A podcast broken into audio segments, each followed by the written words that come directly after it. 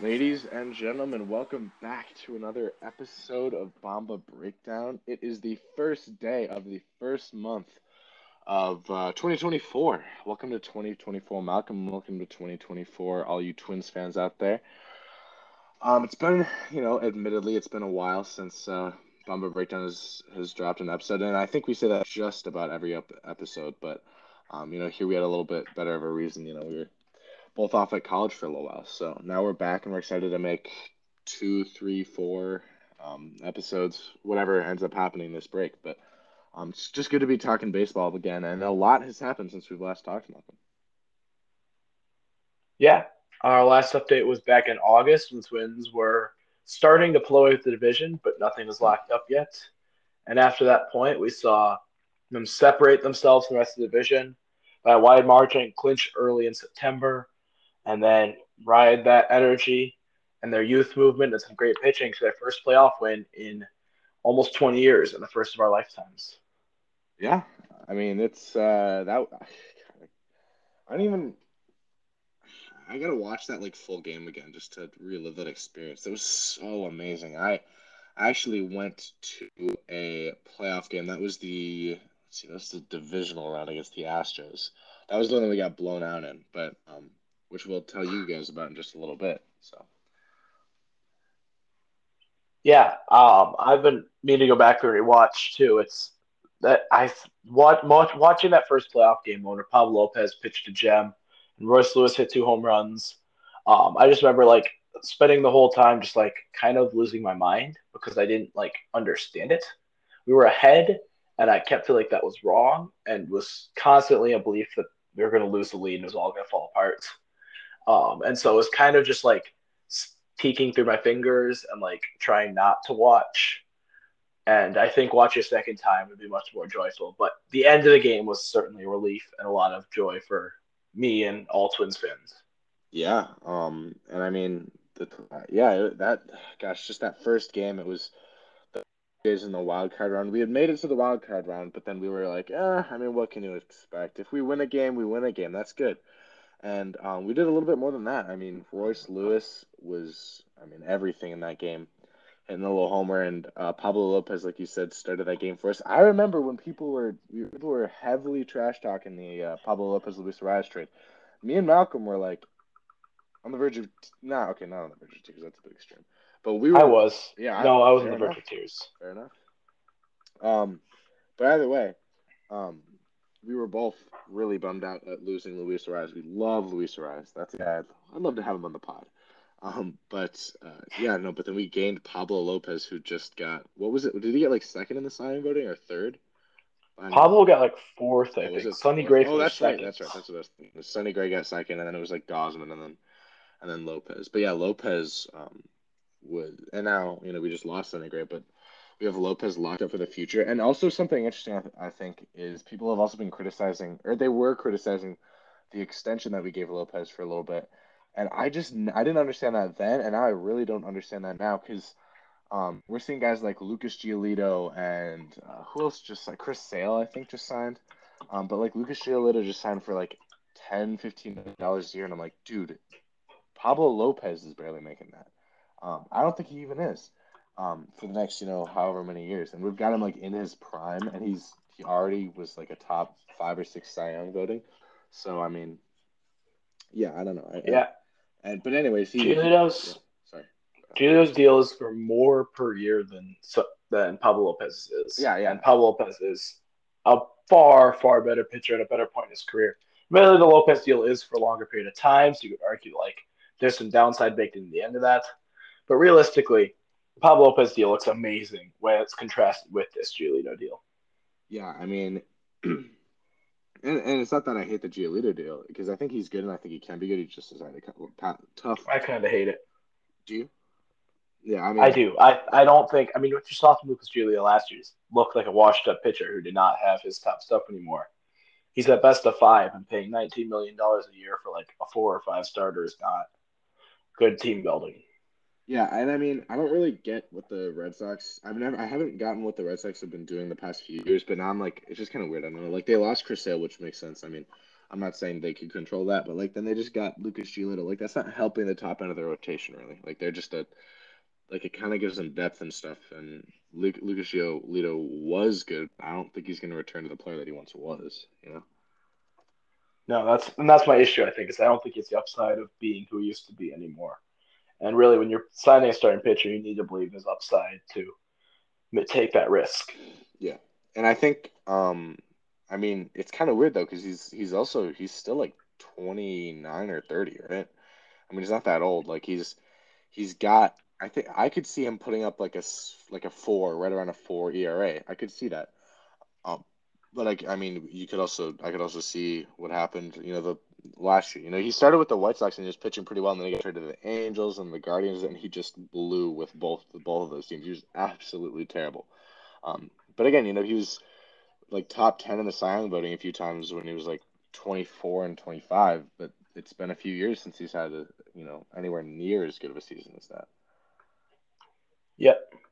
Um, just for reference, um, last year Lucas Giolito had a 4.88 ERA, yeah. Which, as you we know, is not that good, especially considering what eight and 15 record. Pablo Lopez, on the other hand, 3.66 ERA, was 11 and 8 record. Obviously, wins and losses unless what you gain from them, but 8 and 15 is really bad, no matter what you think about wins and losses. Yeah, I mean, he, additionally, Pablo Lopez is two years younger than Giolito as well. Yeah, and I, I, yeah, I don't know. I, I think it's there's just nothing. I mean, Pablo Lopez doubled Giolito's WAR, you know, this past season. It's not anything where it was like, I don't know. He also started like less games, I think. I mean, not by that much. Like Pablo Lopez had a good full season. You know, he pitched like a hundred. Yeah. He only, he, I don't think he quite got to 200 innings, did he? But he got like close. Um, he was very close. Yeah. My memory serves me right. Anyways, um, 194, yeah, so yeah, one start. Yeah, 194. Okay, yeah, yeah, one start away, and plus, you know, postseason because they don't count postseason stats, so that would have gotten yeah. there anyways. And then, I mean, in the postseason, he was just great, which is like, I mean, that's kind of that's like what you need. So, um, I don't know, man. Oh, because he had the let's see, he had the he had the first start against the Blue Jays, um, and then he also started against the Astros um, in Houston was that that was that one, and he pitched like yeah seven shutout innings something like that. Like, gosh, that was that that was one of the most that was one of the best pitched well, the best pitched game. That's definitely the best pitched Twins game of like my lifetime for sure. Like given the the stakes. I stuff, mean, you know? I feel like you put some Johan games up there, but they didn't win those. So yeah, I'd say honestly, it probably is. Mm-hmm the best of our lifetimes, which is for sure. Yeah, no, Johan, crazy to say. Johan for sure. I could I could argue as being up there, and there there were even some like I don't even, I, I don't want to say like Ervin Santana, but he had some really really really good games. Um, but I mean, just the fact that you were in Houston, um, fighting to stay alive, and you pitch seven shutout innings against one of the best offenses in the league, is just like absurd to me. And, um, yeah, I don't know. I gosh, that was a that was just a great game. Yeah, that was awesome. I mean, in that moment, I thought we were gonna win the series when he had that outing. I mean, he went out there, seven innings, six hits, one walk, seven strikeouts, just domination. Duran closed it down. We got a win, and it was like the Twins could beat the Astros, yeah. and it ended up not coming true. But like, there was hope for a little while that we were going to win the series, which is, I mean, winning a playoff game was in doubt just a week before. So that shows how much trust Pablo Lopez gained from Twins fans. Yeah. No, I, I think, and that's the thing is, he, people were, there was definitely there the, the fair share of Twins fans, and I think there still is, who are lukewarm about Lopez and point out, hey, he had like a 3.66 ERA. That's not that good. You can't be paying a guy that much. He's not going to win a Cy Young or anything. But he was like, I mean, he had the most, I think he had the most strikeouts in the league, right? Or in the American League. Might have been Gausman, but he had like that sounds right. Lopez had like Lopez had yeah Lopez had 234 strikeouts in 194 innings. That's absolutely absurd. Um, and I don't know, he just limited damage really well, and he was just good. Like he started out really good. He kind of plateaued a little bit. He kind of evened out, came down to earth, and then he just finished the season really strong. Like if he puts that same, um, even with like a slight bit of regression, but a very similar season up next year, like you got to be happy about that. Um, It's just been such Yeah, and to give you context, he was second to Gausman strikeouts, but only by three strikeouts. It was within an innings margin, so very close to the leader. And if you said he could, I mean, even with some drop off, he'd still be a valuable ace. But like, from my perspective, there was times this year where he struggled, whether it was due to injury or adjusting to a new place. Like, he didn't seem to be his best all year long. So for me, like, he had some times where he wasn't pitching his best this year and still put that together. So regression to me is an unlikely situation just because he can afford to have a month or two off and still put up some season this past year. So I have hopes that he could even be better this year on the sum of the season than he was his previous year, if not if his playoff performance isn't even quite as good. Yeah, and I mean Lopez, like I'm not saying you can attribute too much of it to the cold, but like he was born in Venezuela, right? Yeah, Venezuela. He Yeah. pitched for the Marlins. Did he pitch for like another? No, he because he was with Miami like his whole career. So he pitched for the Marlins, like down in Miami, and it's indoor, but it's also like hot there. So he's just so used to the the heat, and then he just comes up and pitches like up in this freezing cold weather. Um, like it was just freezing cold at the beginning of the season last year, and then starts to get a little bit cooler at the end of the year. So maybe I'm not saying that had a big factor, but maybe he can, um, maybe he settles in a little bit easier with the cold. I just feel like there's no way that can help. You know, it was it was cold. Like when I went to the game um, against the Astros, it was it was pretty cold, and it was cold. I know during that wild card game too.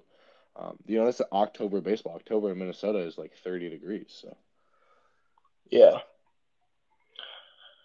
Just look at Pablo Lopez's season. He made, he had bad starts throughout the year, and that was the thing. Like that was what separated Pablo Lopez from Sonny Gray for me. Is Pablo at his best this past year was better. He was more dominating. He had like he had ability to carry you to win in a way that Sonny Gray didn't really. Sonny Gray didn't go as deep necessarily. wasn't as like overwhelming, but when he was, but Pablo also had more games had like six or seven runs. He had a seven run start, a six, two sixes, two fives. Like he had games that he really lost you the game too. And for him, it's just like if he can have any sort of consistency to eliminate those, his ceiling is so high. Because those stretches, like his stretch in like early August, where he had four starts with a total of 25 innings pitched without a single earned run. yeah, I mean, and yeah, he had like some of the best stretches um, out of any player in the league throughout you know throughout the year. But there were also a couple times where he did struggle.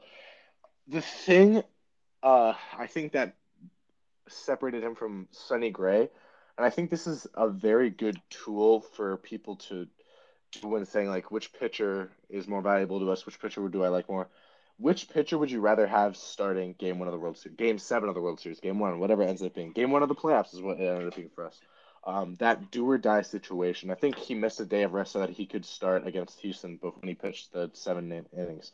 Um, so that, um, and I think it was without a doubt in either of our minds, Malcolm, that Pablo Lopez was the guy for the job. I don't think if you put Yeah. Sonny Gray in that against um, maybe the Blue Jays, I don't know, I can't say for sure that their lineup isn't as strong, but um, if you put him up against the Astros, I can say like there's just no way Sonny Gray is going seven shutout. Sonny Gray, I, Yeah. I don't I don't know the exact stats, but Sonny Gray didn't go more than five innings very often. He went sometimes he'd go six, but like he'd get two outs into the sixth and he'd give up like a home run and then a double, then a single and another double, and it's like, well, then that it didn't ruin his start, but it's like, I mean, you just you can never get any any real real distance out of him. Whereas Pablo Lopez again, seven shutout innings. I mean, my goodness.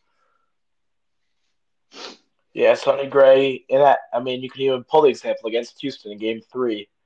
Um, he went out there and he had, through four innings, let up five runs. Like, it's they pitched against the same team, and Sonny Gray wasn't necessarily a terrible outing. I mean, that one was pretty bad. He only made through four innings. That was one of his worst of the year, even.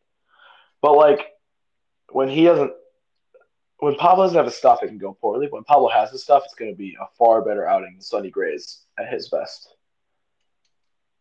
Yeah. Um. anyways, I think I think uh, also you know Pablo Lopez. I think this is Gray's a great guy, and they're they're nothing you know. Um, but Pablo Yeah. Lopez is also. I'm not saying this is like a lot of the reason we got him, but like p- another part of the reason that like really boosts his value. He's like a great great guy, and I, I remember um watching. Uh, I was watching you know the rest of the Astros game. We ended up, of course, winning that game. I was watching the rest of the Astros game, and you know he was in the dugout talking um, to like an analyst about his game, and I've never seen a guy like the inning after just finishing like probably the greatest start of your entire career, for sure, to, up to that point, and then he just like he, I don't know, it was just like all of the decisions for the pitches and like different timing and like all of his spots. I just think he's just like he explains everything. He's really concise. He's really um, consistent, he's really honest and open about his pitching. So where it's like I actually understand it pretty well. And um, I don't know. I just love the way he plays the game. Uh, but he's just such a super nice guy. And he, again, I just like these interviews that I've seen with him. Just they really just blow me away. Yeah, he is an incredible interview, an incredible dugout presence. You'll see him even when on days when he's not pitching, he's just on the front row of the dugout, like hyping guys up, being everyone's number one cheerleader. Like you really couldn't ask for more in a leader than he gives you. Yeah, so I think that's that's enough. Uh, you know, worshiping Pablo Lopez. I mean, yeah, fair enough. But I think we've pretty much shown you uh, what Pablo Lopez did this year. Um, anyways, we won that game uh, three to one. Uh, Varland, Thielbar, Jax, Duran pitched the rest of the game. Duran with another great year. We'll talk about that in a little bit as well. Um, but then the Twins. So that's again that me and Malcolm are happy. We're saying I, of course, I care if we win the next game, but I am happy right now. The Twins just won the first playoff game of our lifetime.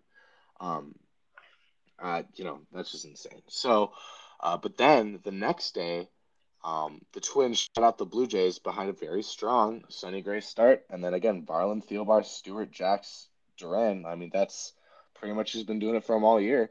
Um, those guys shut it down, and then they swept. They swept the Blue Jays uh, in a two-game wild card series, which is just like, oh my gosh, we were through the roof. Uh, then let's see. The Twins uh, went to Houston for the next series. This was obviously obviously going to be tough. Uh, they lost the first game, uh, took the second game, got blown out in the third game, and then lost the fourth game. So they got they lost the series three to one. But um, again, that's that first game um, they lost, but then the second game was that one where you know that was our third starter in the first game, but then they won that game. Game two, that was the one that Lopez started, and that was like I mean, that was one where we were like, wow, the Twins could really win this thing, and then you know the Houston, you know the Astros took the next uh, the next true too. So uh, um, I don't know. I mean, it was it was just a great run, uh, but it, you know, of course, the Astros, you know, Astros would they get eliminated in the in the ALCS, you know. They lost the ALCS then to the Rangers, but that was a tight competitive series. Took it to Game Seven, didn't they? I believe Because so. I think Altuve won them the game before. Anyways, it was like six or seven games. It was a really close and very good series overall. Um, either way, uh, yeah, just a great, great showing from the Twins this playoff. Um, these playoffs again, just something that we've never seen in our lives. So it was kind of I didn't really know how to attack it as a fan, as an analyst uh, of the game, and like a stat head. I was like, oh yeah, this and that and this and that, but like purely from as a fan, I just didn't really know how to react. Um, not too many Twins fans around at college, um, but those that there that were, you know, we were all pretty excited. Yeah, I mean, even look at that Astros series. Like, that's a team that's been to the AL seven straight ALCSs coming into that series. Like, they are undeniable in the ALDS. And yeah, we lost three games to one. By no means was the series won. We've won a game, but also, I mean, that game four loss was three to two, and we had a couple close calls to scoring that run to win it. In game one, we lost four to six, but we like we were down 5-0 and then came back to make it five to four and like showed life. We didn't give up. And so to me, there's like even a lot of positives in that series loss, and that a team that was the reigning champ had they won the year before they'd won 2022, right? Yeah, yeah. Yeah, they, they were the reigning champs. They'd been the seven straight LCSs. We came out and we did not look scared of them, and we attacked and we battled and we made every game count. Outside of game three, which was a rough one, but we were in it constantly, and that to me shows a lot of guts and a really positive sign for the future of this team.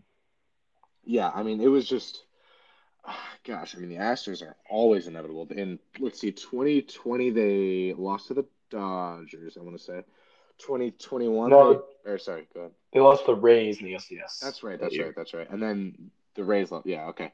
Then 2021 they lost to the Braves in the World Series. 2022 they beat the Won the World Series. Phillies, right? That was the Phillies. Yes. Uh, yeah, and then, okay, and then last year, you know, obviously they, um, uh, in They lost 2023. the eventual just- champion Rangers. Yeah, to the eventual champion Rangers, and that again took them to Game Seven. They made it extremely close, and I feel like, in my opinion, that the championship, uh, you know, the World Series seemed very much like Rangers are taking this thing the whole way. Like they just seemed like the better team the whole time. So it's like, I don't know, the, the Twins put up a really good fight, and I think they solidified themselves as a contender. Um, just I've been, you know, listening, watching videos, listening to podcasts throughout the entire year, just reading articles throughout the Athletic or whatever it was. I think people really started to gain more um, interest and there was more widespread viewing of like the Twins and they're like, oh wow, this really is looking good. And I think Royce Lewis solidified himself as a fan favorite, which we'll talk about pretty soon. Um, but I mean, just guys like that cementing themselves as like really good Twins players and um, fan favorites. There were ups and downs to the season, but I think like going forward, I don't think you could. I, I just don't think there's any way you can feel better about like going forward. We feel really good. Of course, there's more to be done this off season, but um, overall, right now, um, I'm just you just feel really good about the team. Yeah, I mean, there's not many organizations in a much better spot to compete now and in the future than the Twins are set up to do. I mean, you have an excess of young talent at the major league level, some good experience starting pitching, and a bullpen that looked really dominant for the better part of the last couple seasons. Um, and to me, like that combination of factors, like plus having two consensus top 30 prospects in baseball and a number of other quality prospects, it's hard to not look forward with a ton of optimism as a Twins fan for me. Yeah. And uh, so so yeah, I mean, that's I think a good thing here would just be to recap. I think I'm gonna recap the standings really quick in the MLB just because we didn't really discuss like how other teams did, and this will just be a really quick overview. Um, so in the NL, I'm gonna start with the NL actually. The Braves took the East, and that was um, that was the that was like one of the greatest offensive seasons by a team like in MLB history. Like that was that team was so so so good. We went to Atlanta. You know the Twins did not mean nothing, but the team went to Atlanta and in like a three game set. And I don't know if we got take. I don't know if they took two out of three, if they swept us. But like that, watching that team, oh my gosh, they just hit homer after homer. It's like if Ozuna's not doing it, Riley's doing it. If Riley's not doing it, he's doing it. Acuna just won the MVP like nearly unanimously. It might have been unanimous. Um, one of the greatest seasons we've ever seen. Like I don't know, man. That's, that team was so good. Then the Phillies finished in second uh, at 90 and 72. Then the, followed by the Marlins, Mets, and Nationals. My opinion, the standout was that the the Mets were in fourth again, and they had signed a lot of dudes. Edwin Diaz sure was injured. Everybody else just didn't play great. I don't know. Lindor I thought looked pretty good. I'll be honest, but um, I don't know. I just don't really get what that team's doing, and they I don't know. They spend a lot of money and then they just suck the next year. So uh, it seems like an inevitability, but um, I don't know. Uh, anyways, NL Central. Uh, I'm gonna go from five to one now. But the Cardinals finishing last that year, and that was that was a big surprise to like everybody. I mean, no, I feel like Arenado sort of did his thing. He was like not great, but then like Goldschmidt wasn't like MVP level, but he was like he was still pretty good. It was just like their pitching was just god awful. Like I mean, they're just such an old pitching team, and I don't know, man. It just didn't work out for them. Um, then the Pirates did a little bit better this year. Not still not great. Uh, Reds, uh, 82 at 82 and 80 were probably the most electric mid team I've ever seen. Um, I mean, they're two games above 500, and I think they show great potential. Uh, Spencer Steer, former Twin, traded him over. He looked really, really, really good. Um, he was just great all year. Uh, I think they also have Encarnacion Strand from the Tyler Mahle trade, uh, and he's looked pretty good so far. So, um, anyways, Reds are, and obviously Elly De La Cruz with just like a really weird rookie season. He had he was like monster in the first like month, and then he just fell off. But still pretty good. Uh, lot to look forward to there. And then the Cubs barely missed out on the playoffs at 83 and 79. Brewers took the division at 22 games over 500, so they were pretty good. And uh, the West, the Rockies were the Rockies, uh, going 59 and 103. They just I don't know what they're doing there. I mean, oh, gosh, they're so like they they're terrible overall, and then they just make like terrible uh, like front office decisions. So I don't really know what the goal is there. Um, just like letting big guys walk, sign random contracts. It seems I just don't know what they're doing with their money. Um, Giants were under 500 this year after missing out on you know Carlos Correa, Aaron Judge. So uh, sucked for them. Padres barely over 500. That was like the disappointing team of the year. I think the Mets like sucked, of course, but I feel like there was always that feeling that they were going to. Uh, but like the Padres were like the star-studded team that just didn't work out, and it was pretty much like their pitching. I know their offense wasn't great, but like they just have no bullpen really. Anyways, Diamondbacks at 84 and 78, Dodgers at 162. Um, Diamondbacks made it to the World Series but didn't win it. Dodgers lost to the Diamondbacks. They got absolutely blown out in the ALDS. I want to say that was. Uh, yeah, I, I think. Anyways, or maybe that was the ALCS or NLCS, whatever. Um, Diamondbacks made it to the World Series though. Um, they had a, just a great postseason run. So yeah, I'm not going to talk Yeah. in the National League. As a whole, the National League this year I thought was the better of the two leagues. There were more great teams, more spending, more superstars. Um, and now they're just gaining Shohei Ohtani. I think the Twins at this point should be happy to be in the American League. I think the NL is certainly the more competitive at this point in baseball. But with that being said, the odds are that I look completely stupid and an AL team wins the World Series and just the AL dominates this year because that's how baseball goes. Yeah, I it's so unpredictable. You just never know. Um, but yeah, I mean the the NL. I think I'll, I'll agree. I think the NL was just the better uh the better league this year. I think the NL Central has always been the weakest of those, th- or not always, but like for the past little while, they've been the weakest of those. Um, the Brewers have always just somehow like brought up just random and just insanely good pitching. Um, who was it? Uh, I was actually in Milwaukee for a game this year. I, I don't really go to that many parks, but I was in a, I was in Milwaukee for a Twins game, and what was Elvis Peguero? I think was who it was. He's this dude who's like, let's see, born in 1997, so he's like 26. Um, he's like a rookie, or maybe he's been there for like two years, but he dropped. He had like a three three eight ERA. He was like good, you know, just kind of settling into the league. But he throws like hundred and one with just like this nasty stuff, and I'd never heard of him up until now. Usually, if a guy throws hundred, I've heard of him if he's in the league, but like I had just never heard of this guy, and then I saw him pitch raw, and it was just like nasty. Anyways, then they've got you know lots of guys over there. Devin Williams. They used to have uh, Josh Hader. Um, so gosh, that bullpen is so good, and that team is so good. Uh, Dodgers are always good. And do you think now is when we descri- tell everybody what happened with the Dodgers this offseason? Yeah, let's get into a little bit about the Dodgers breaking the salary structure in baseball, basically. Yeah, so um, to start off, the Dodgers um, signed Shohei Ohtani. Um, it was kind of something that the Dodgers had said, yeah, we're not good. We didn't spend much last offseason, and they're you know still won 100 games. My goodness. Um, but then some guys get injured. They're like, okay, we you got to sign like Ohtani or like big names, big names.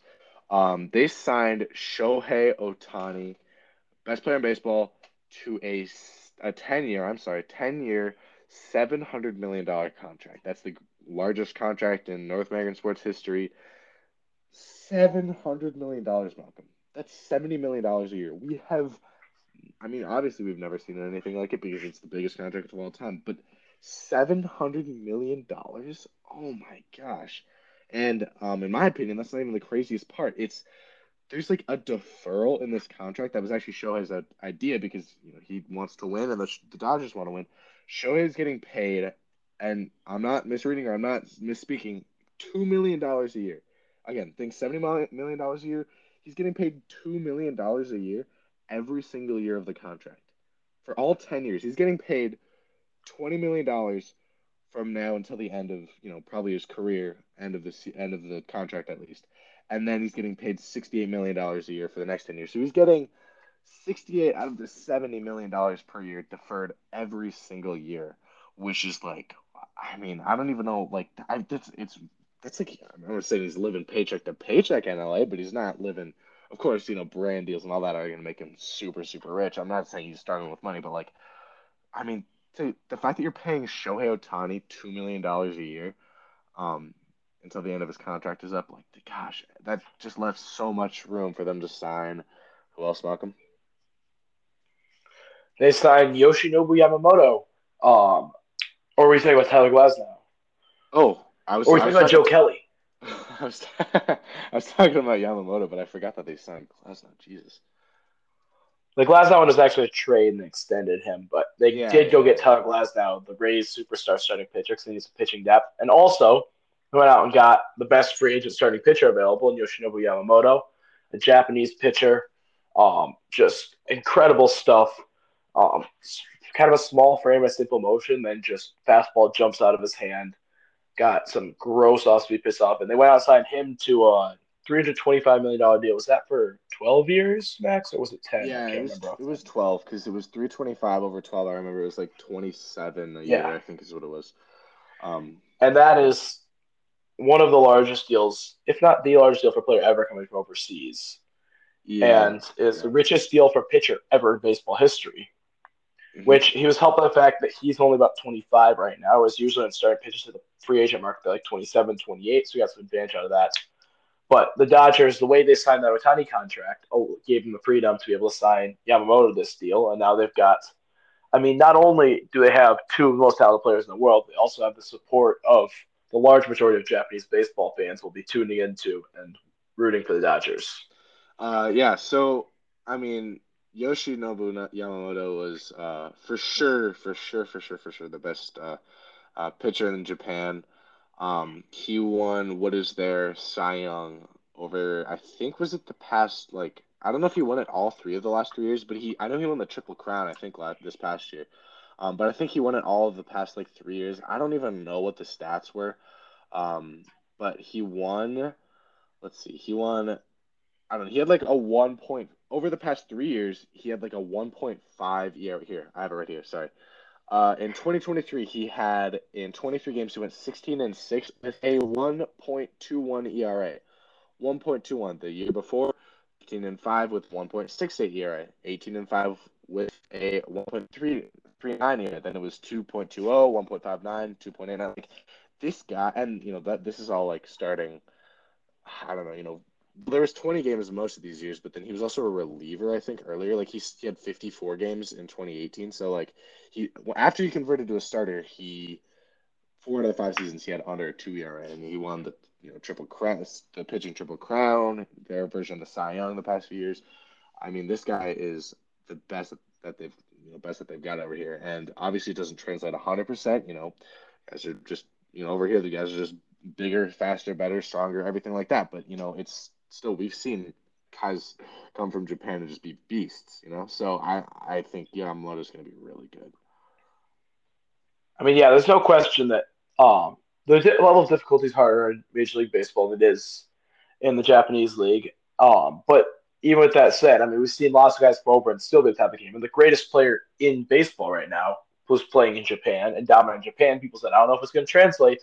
And now he's won back to back unanimous MVPs, the first time in MLB history, and is poised to win another with one of the best teams in baseball. So, I mean, there's no question the Japanese players are ha- have the opportunity to be and often are dominant in the major leagues. And what Yamamoto's done is nearly unprecedented. He's only the second ever player to win three straight Sawamura Awards, which is a Japanese pitcher award.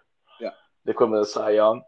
He's won three straight for the Orix Buffaloes and just been a dominant, dominant pitcher. And I have no doubt that he will be elite, if not the best, in the MLB in the next five, six, seven, over the course of the next five, six, seven years. Yeah, I gosh, I'm so excited for uh, to watch this dude. I've I haven't I'm gonna be honest, I haven't watched much of him. I mean, he pitched for Japan in the World Baseball Classic, which was I was so happy with the World Baseball Classic. That was such a fun, such a so good for baseball. It was so fun to watch. But again, now those teammates Yamamoto and um, Shohei Ohtani, who like pitched, they came out big and they were great in the the World Baseball Classic. Now they're gonna be uh, pitching on the same team. Oh my gosh! So there's some chemistry for you. But then also, um, the they also signed Tyler Glasnow, or trade traded for Tyler Glasnow. I'm sorry. Um, they gave up Jesus. Uh, they gave up like two prospects. One of them was like the top five prospect of theirs, and the other was like a lower level prospect. I want to say, um, two. So two prospects for sure, but of course they're in win win now mode. Um, they've already got a great system. So uh, they got Glasnow, and I think they got Margot as well. Uh, Manuel Margot. Yes, if you want to pull up that, yeah. But anyways, then they signed Glasnow to a five-year, uh, let's see, it's one hundred and thirty-six million five hundred and sixty-two thousand five hundred dollar contract. If you want to tell me why that is, you can. I don't know. It's like twenty-seven a year, so that's the extension that they just gave Glasnow. So now they've got Ohtani, who's making seventy million a year. Again, two million a year now, which is just a massive hit. But that fact that they signed him for, you know, what's now two million a year that allowed them to sign Glasnow to this extension. Now he's getting paid 27 a year. Yamamoto's getting paid 27 a year. They've also got Buehler. They've got Kershaw. They don't have a Urias anymore. I don't know if he's coming back or not, or what the situation on that is. I don't Doesn't seem like he's going to. Yeah, yeah. I, I think they've pretty much figured it as a non-factor. Um, but then they've got Bobby Miller, who's like, I mean, obviously he's got so much potential. Um, like Sheehan, I don't know who else they have really on that team. I'm gonna be honest, but and then um, also, I mean, Kershaw's not back right now, but I mean, they seem to be the odds-on favorite to resign Clayton Kershaw as they mm-hmm. have been the last few years, just going year to year with him. I can't see him pitching any other uniform, so I'd be shocked if he didn't end up a Dodger at the end of the offseason. Yeah, and I think it's something else to to note that in 2023, um, Kershaw had, I think, one of the more underrated uh, seasons of of the of the year. I mean, he had a he pitched in let's see here, uh, 24 games. So he he only pitched 131 innings because of injury. He was out for a decent amount of the year, but he had he went 13 and five with a uh, let's see a 2.46 ERA and a WHIP at 1.063 at 35 years of age. Um, he had a 3.7 WAR, which is baseball reference wise, uh, which is higher than guys like Gausman, um, Lopez for sure. I think maybe Gerrit Cole is probably right around there, probably a little bit higher. But I mean, dude, he had a mo- Kershaw had a monster season, except for the fact that he got injured. His injuries have been playing him recently, unfortunately. Um, so, but he's still. I mean, I'm not saying he's going to be the guy he he was once before, but uh, you know, future Hall of Famer. I just like, my goodness, he's still he's still got it. So, um, that kind of a team with him again that he that playoff experience hasn't been good in the playoffs, but he's got playoff experience. And then you've got Bobby Miller, who's uh, a youngster who put together a great season, throws 100 miles an hour with just nasty off speed. Um, then that great bullpen that they've got. Uh, I just the Dodgers. Oh gosh. So that's that's kind of the big news of the offseason so far. But the Dodgers are going to be good again as they usually are. Yeah, and I just want to look at that Dodgers just on the impact it has on the Twins and the rest of baseball. Because this Ohtani contract is unprecedented both in its dollar value but also its structure. And lays out an interesting idea that that's sort of been building for years now. Bryce Harper, I, he initially was going to sign a 10 year deal with the Phillies, end up adding three years on the end of that, basically to make it so the money per year was a little bit less. He's still going to get paid the same amount in total, but spread out a little more. And Ohtani did a similar thing, but instead of taking more years on, he literally deferred the money. And it's a new developing concept in baseball to work on the new luxury tax, which was added relatively recently to make limit teams' payroll spending, and it allows them to spend more money and purchase more free agents without facing the consequences baseball's trying to put in place to stop them from doing that, which in the long run will likely mean more of the top free agents go to the top teams, which and the high, biggest market teams. So the bad thing is certainly would hurt the Twins, but at the same time, the Twins also have the opportunity to do these same things. They can also defer money to allow them when they are in a competitive window to spend more money and make more of these signings that in the past they wouldn't have been able to sign as many top tier players. When Correa's under contract, previous Twins teams would have used that as an excuse to not spend and not go out and get other players. But if we can defer the money, if players are willing to or open to deferring the money, it would allow us to be, spend more in the midst of a competitive window, even if it meant paying the penalty on the road. Yeah. Um, yeah. So I, gosh, man, just seeing this team uh, do what they've done. I the you know we saw the Dodgers were saying you know we're gonna sign, um, you know we're just not spending as much this offseason. We're gonna try to get like an Ohtani level guy next year, or like you know Yamamoto or just whoever else is hitting the free agent market. And they did exactly that. Again, it took so much money. I heard the other team to offer like the same amount was like I think the Blue Jays offered like the same amount, or maybe it was the who else was in the Giants? I know offered basically the same contract. That was what it was. The, I know the Blue Jays because I knew one of them didn't offer as much. The Blue Jays didn't offer as much. The Giants offered like the same, but um, I mean, you know, it was the Dodgers, and I guess he wanted to play there. Uh, anyways, uh, then let's go to the American League. Um, unless you have other comments about the National League. uh, Malcolm. Uh, that's what's about sums up to me. Let's get back to where the Twins play Yeah. and some of our competition Yeah. for this coming season. Amen. Uh, so in the West, uh, the Athletics with wow, wow, wow, wow, wow. Pa, just step back. I mean, the Athletics were 50 and 112, and somehow I feel like the fact that they were 50 and 112 just wasn't the worst part of it. I mean, that team, like their ownership, the, the front office, I just don't know what they're doing, man. I don't. I'll never understand it. I mean, that team was terrible. They just, their their prospects haven't been working out. I mean, let's see, Shea Langeliers. They had uh Patchy, I think is what his last name is. I think he's on the Braves now, or maybe he got traded from the Braves to the Athletics, but he was like a really high prospect and he didn't work out. Um, I think they've got like Tyler Soderstrom or whoever, Zack Gelof, Brent Rooker was a beast for them, former twin Brent Rooker. Shout out there. But I mean, that team, and they have just no pitching. Trevor May is like their most trust and most used bullpen arm, and he had like a five year, which no offense, love Trevor, but Trevor May by the way, really good guy. Um, and I loved him on the Twins, but like, oh my gosh, the team sucks. Um, and I think they're moving from the the thing is, I think they're moving from Oakland to like Las Vegas or, or something, but like they're moving in like t- two or three years, and they don't have a stadium for another like five. So I think they're playing in a minor league stadium for a couple years too, which as an MLB player is kind of just demeaning. I feel like so that team, I don't know what they're doing. Um, but It's then disaster. it's terrible. Um, and then you've got the Angels in fourth, another team. Wow, what the hell are you doing? I mean, uh, I just don't know where to. And then they just lost Ohtani too. I just feel bad for a guy like Mike Trout. He's he's been injured a lot recently. He Hasn't performed quite to what we know he can do. Um, but I mean, that team is just terrible all, all around.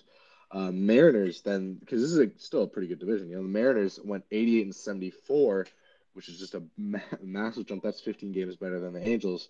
Then the Rangers and Astros were tied for first um, at 90 and 72. And again, Astros ended up losing to the Rangers in the ALCS, who ended up winning against the Diamondbacks in the World Series. So that was, in the long run, that ended up being the best division, even though I guess record wise, maybe there were other better, better divisions. Like, for example, the AL East. Uh, Red Sox finished at 78 and 84. That put them in last place. That would have put them in like second, tied for second with uh, the Tigers uh, in the AL Central. So they, I also don't really get what they're doing. I mean, I, I think I understand it, and they've got some good players, um, but I just don't like the moves that they've made in the past few years. Ever since they won the World Series, it just hasn't made much sense. Um, they just traded Verdugo away too, which I that trade was interesting. I don't, I haven't really looked into it because I just don't like Alex Verdugo. But um, anyways, team they traded him to, Yankees, 82 and 80, which not terrible, but considering it's the Yankees, uh, me and Malcolm were pretty happy with that result. The Yankees missed out on the playoffs, which you don't see that much. Um, after after the amount that they spent, I mean, it was just so good to see the Yankees miss out on the playoffs. Oh, I love seeing like Yankees fans just crumble and just like shout at each other and that um, at the front office about how much they hate them. And then uh, have they done much this offseason uh, besides Verdugo? They, The Yankees? yeah. Yeah, I remember how they traded for a top five player in Oh, baseball? yo, yo, yo, yo. And One we soda, won- one soda, one one soda, one soda, one soda, one soda. Max Max is trying to block a traumatic moment from this winter out of his That mind. and I admire him for that. I I do because apologize. I mean that was it's so sad to me that the Yankees went out and got such a joyful player like Juan Soto, who's one of my favorite players to watch in baseball, and him going to the Yankees is just sad because now I have to hate him for the rest of his career, and he'll likely be a Yankee for the rest of his career. They signed an extension. Am I imagining that, Um, you or was it just. No, you are speculation they might? They, they, they were, they might is is what is what you think? Because I know, Okay. I know that's the big thing is if they don't sign him to the the contract or to like an extension, he's only there for this year, um, which would make it a lot less worth it. But I think he might end up signing it. I feel like The other day I- money. Yeah. The other day I had a dream that I dreamt the Juan Soto trade that made me very happy. Whoa. Like I, in my dream, I had imagined that that happened, and so it hadn't happened, but it did really happen, and we have to accept it and move on with our lives. But I hate that the Yankees have one of my favorite players to watch, and I don't want to root against Juan Soto, but unfortunately, that is the way of the world. Yeah, it's uh man, it's I, I'm rooting for Juan Soto. I'm just rooting against the team he plays for. So Juan Soto, I love you, man, but it is going to be hard to see that dude in pinstripes. Oh my God, can you imagine? Like that's it's that. I, this is just me from a personality wise and from like a pure player wise. This is to me kind of similar to like Anthony Rizzo when he was when he went to the Yankees. Um, he was also you know I think he was traded because uh, I feel like he wouldn't be the type of guy to just sign with them, but um, he ended up re-signing with them. Yeah, he did. He did re-sign with them. Yeah, he you know he liked him, but um, yeah, Rizzo in pinstripes just because of how good of a guy he is, and he came from that Cubs team that I just adore. That was tough, but I mean, seeing a guy like so, oh my gosh. Uh, but that trade was, uh, that trade. I think they also got Trent Grisham. So I, it's not like I forget the trade. It's just I try to forget it. So they also got uh, Trent Grisham. I forgot who the Yankees sent over. I think it was Michael King, and that's all. That's all that I remember. I think Michael King and some prospects. Yeah, like Higashi. Honestly, I thought that. So I don't know. I've heard people saying the return was really good, but for me, the return seemed underwhelming for a player of Soto's caliber, especially if they're able to sign the extension. I think the Yankees got a really good deal, and I don't really understand the Padres' decision to trade away Soto. I mean, they're trying to save money. They went all in this past year; it didn't work out. But it seems like you're already all in. You got to just kind of go for it. Yeah. If you're going to trade away one of those guys, why is Soto the one that's cheaper and younger, the one you're going to be trying to get rid of right now? Yeah, it's really weird. They said they were trying to cut payroll um, but I don't know. I mean, like, you know, Blake Snell is off the books now. He's a free agent, right? Yeah, he's a free agent, I think. Um, but they've, you know, they still got uh, an okay rotation. You know, Darvish, Musgrove, guys like that. Um, bullpen is terrible, but I feel like with a few additions to their bullpen, they could be a playoff team for sure. And they've got they've got their offense has just been. I mean, there, it wasn't as good last year, but they've got a great offense. Ha-Seong Kim was just insanely good. Juan Soto, Manny Machado, Fernando Tatis Jr. But again, like getting rid of a 25 year old Juan Soto, it's not like you're getting rid of like a like Trent Grisham. I get. I mean, I don't know how old he is, but I think he's like 27 or 28 or 29 or something. I mean, he's he's been around a little bit more, and he obviously he's not Juan Soto, but I mean Juan Soto just had another monster. He played every single game, and um, he walked an unbelievable amount, and he had an OPS at right at 930. So I mean, I don't know. It's pretty much. You know, he had more walks than strikes. Pretty much the Juan Soto that you usually see. He was an All Star Silver Slugger, sixth in the MVP. Um, it's not like he was. I think people thought that he was just like not quite as good as he was because he actually had a worse OPS in his career OPS, but he still put up almost six WAR. So uh, I don't know and yeah, I, I I'm gonna agree with you there. I think, uh, I think that for the Potters, they should have gotten more, especially because they also gave up Trent Grisham, uh, Michael King, Jhony Brito, Randy Vasquez, Drew Thorpe, Kyle Higashioka. Like, I mean, those guys are there's some there's some pretty good names in there. I'll admit it, but like, if you're getting if you're giving up a guy like Juan Soto, uh, you got to get a lot more than that. Um, to be fair, it was one year of him. Um, so, in my opinion, it won't be worth it for the Yankees if, uh, they don't re-sign him. Because even if he does put up a great year, I mean, they, they did give up a lot to get him. So, anyways, that's what happened with Juan Soto and the Yankees. Uh, but that sucks. Uh, but the Yankees did suck, so that's that was, the, that, was, that was the good news. Anyways, Blue Jays at 89 to 73 snuck into a wild card spot, ended up losing, getting swept by the Twinkies. And then um, the Tampa Bay Fish at 99 and 63, the Rays, uh, ended up losing in the wild card round to the Rangers, is what they did.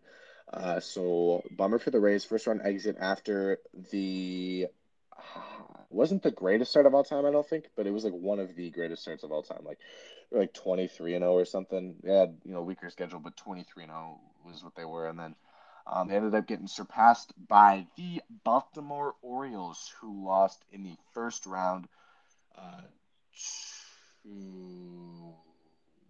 Was it the Rangers or was that the Astros that they lost? They lost to the. Uh, they lost in the ALDS. Yeah, yeah. Didn't they get a bye to the ALDS? And they lost the Rangers yeah. there. That's what it was. Because it was, yeah, that's how it works. Is the, the winner of the, the wild card went and faced them. And yeah, the Rangers just destroyed them too. Like it, it wasn't very, wasn't very close. But the Orioles had a great season. They made a bunch of steps forward. They had like these these guys. Um, and the pitching staff like just do insane. That like Kyle Bradish had a great year. Um, Yennier Cano, former Twin, was like probably but besides you know Felix Bautista, who won reliever of the year, was probably you know he was their best reliever. So um, that team's got a lot of upside. They've got a lot of young dudes. They've still got Santander, who's still a beast. They've got Rutschman. They've got Gunnar Henderson now. They've got uh, Jackson Holliday coming up. Um, probably, maybe not next year, but um, one of these next few years. And uh, so that's a, that's a pretty good division there. And then the AL Central saw the Royals and at 56 and 106. I just they've been in like a rebuild for so long. I don't really get what's what's been going on. I I don't know. I thought they'd be better than 56 and 106. Uh, I think they'll be better for sure this year than they were. They've they actually signed a couple guys, Michael Wacha, um, some other dude, but uh, I forgot. Anyways, uh, teams that team's not good.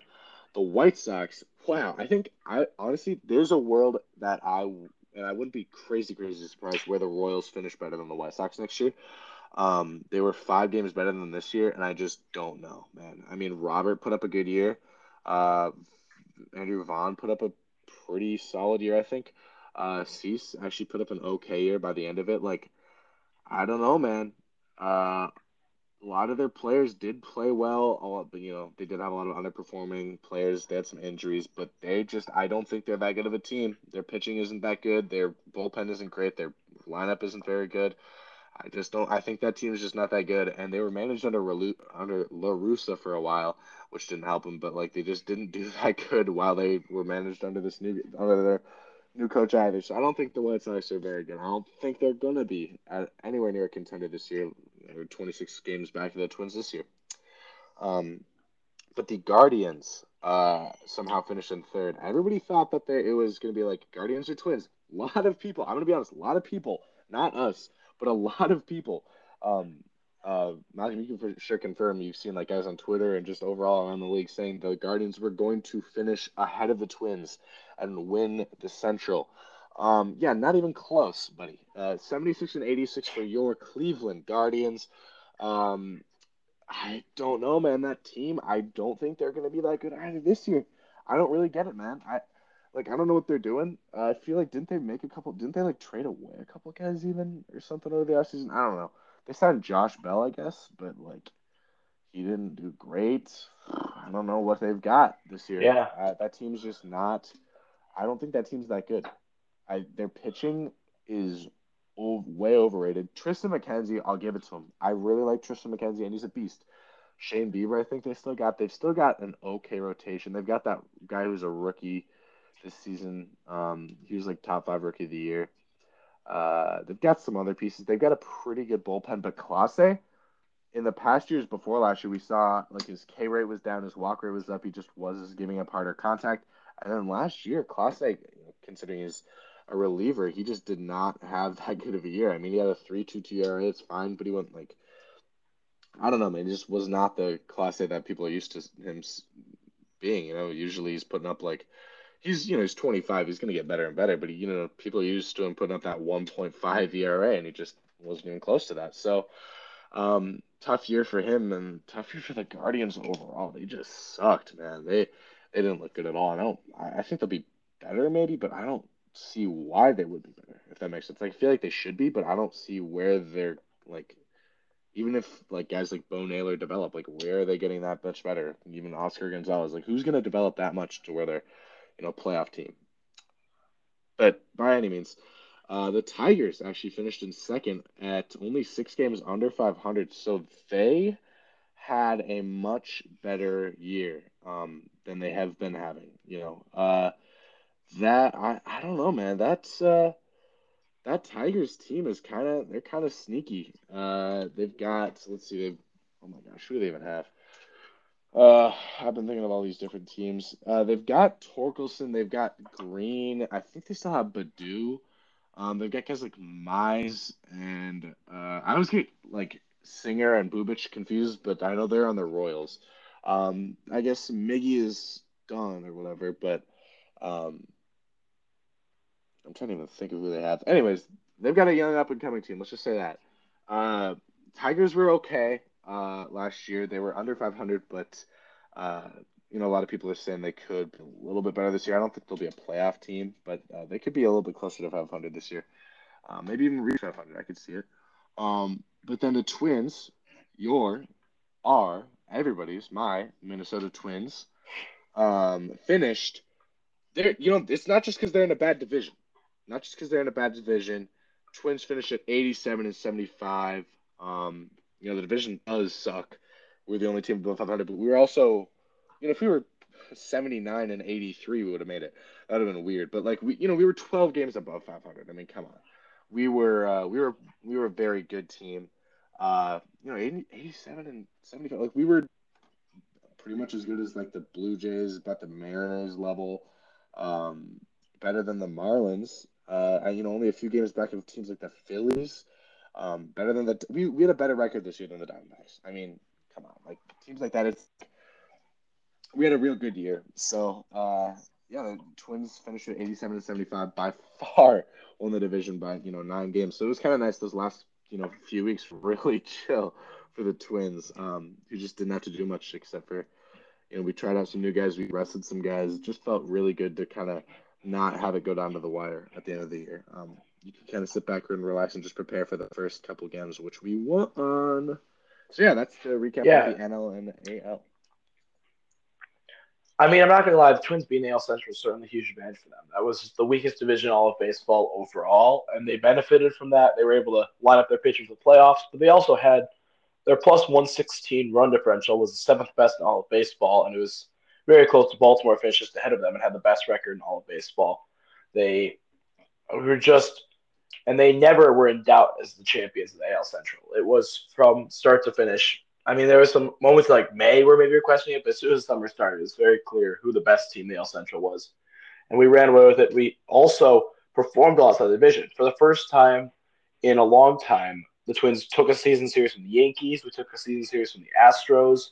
I remember we took a couple from the Orioles in Baltimore this year. Like we went out and we won games against very good teams. We weren't just feasting off the AL Central. Honestly, I think that's the thing I would if we're trying to get a better record next year, if that's the goal, the biggest thing I want to improve is take better advantage of the bad teams in the AL Central. We didn't dominate the Royals. We didn't dominate the Tigers in the way that we should. And that's the biggest issue for me. And like we could have been ten wins better than we were if we just done better at taking care of the games we needed to win. Yeah, I, I know I agree. Uh, we did for some reason. They were just like I feel like the Royals to me are the pestiest team to play because they've got like they're always like Always have been. they always yeah they always have, I'm I hated hated hated when we would play the Royals like when they won the World Series and like Alcides Escobar would steal like three bases a game. Um, and then like you know a few years for a while there they had Billy Hamilton and now like they've just got such a fast team every year. They'll steal bags on you. They'll make you do the basics and um, they suck. But like they, you know, it's teams like those and the Tigers and the White Sox that you've got to beat. And we beat the White Sox I think pretty well. And the others, you know, we did do well against White Sox. which was great because I that's my least that's the least favorite team in the division for me, for sure. You know, for sure. Um, so overall, man, it was just I don't know that we we didn't. There were times we should have cleaned up against uh, those worst teams, but but yeah, I don't know. Still a very good year. Um, and the guy I was forgetting on the Tigers um, that I was like trying to think of the whole time was Kenta Maeda. They just signed Kenta Maeda, which is another you know tw- little Twins news there. Uh, so the Kenta Maeda is not with the Twins anymore. He pitched with the Twins um, since we last made an episode. I, I'm guessing you know for sure. Yeah, for sure. Uh, but uh, yeah, man, I, I don't know. It was it was kind of tough. Uh, he he did he did well this year, but he, then he got signed with the Tigers there, and it was something where I didn't. For what they gave, I, I don't think we were going to be able to do that. So, um, so yeah, I, don't. episode of Bomba Breakdown. Remember, you can find us on Apple Podcasts, Google Podcasts, Spotify, where else you get your podcasts. Find us on Instagram at Bomba underscore breakdown. That's B O M B A underscore B R E A K D O W N. Thanks for listening to Bomba Breakdown.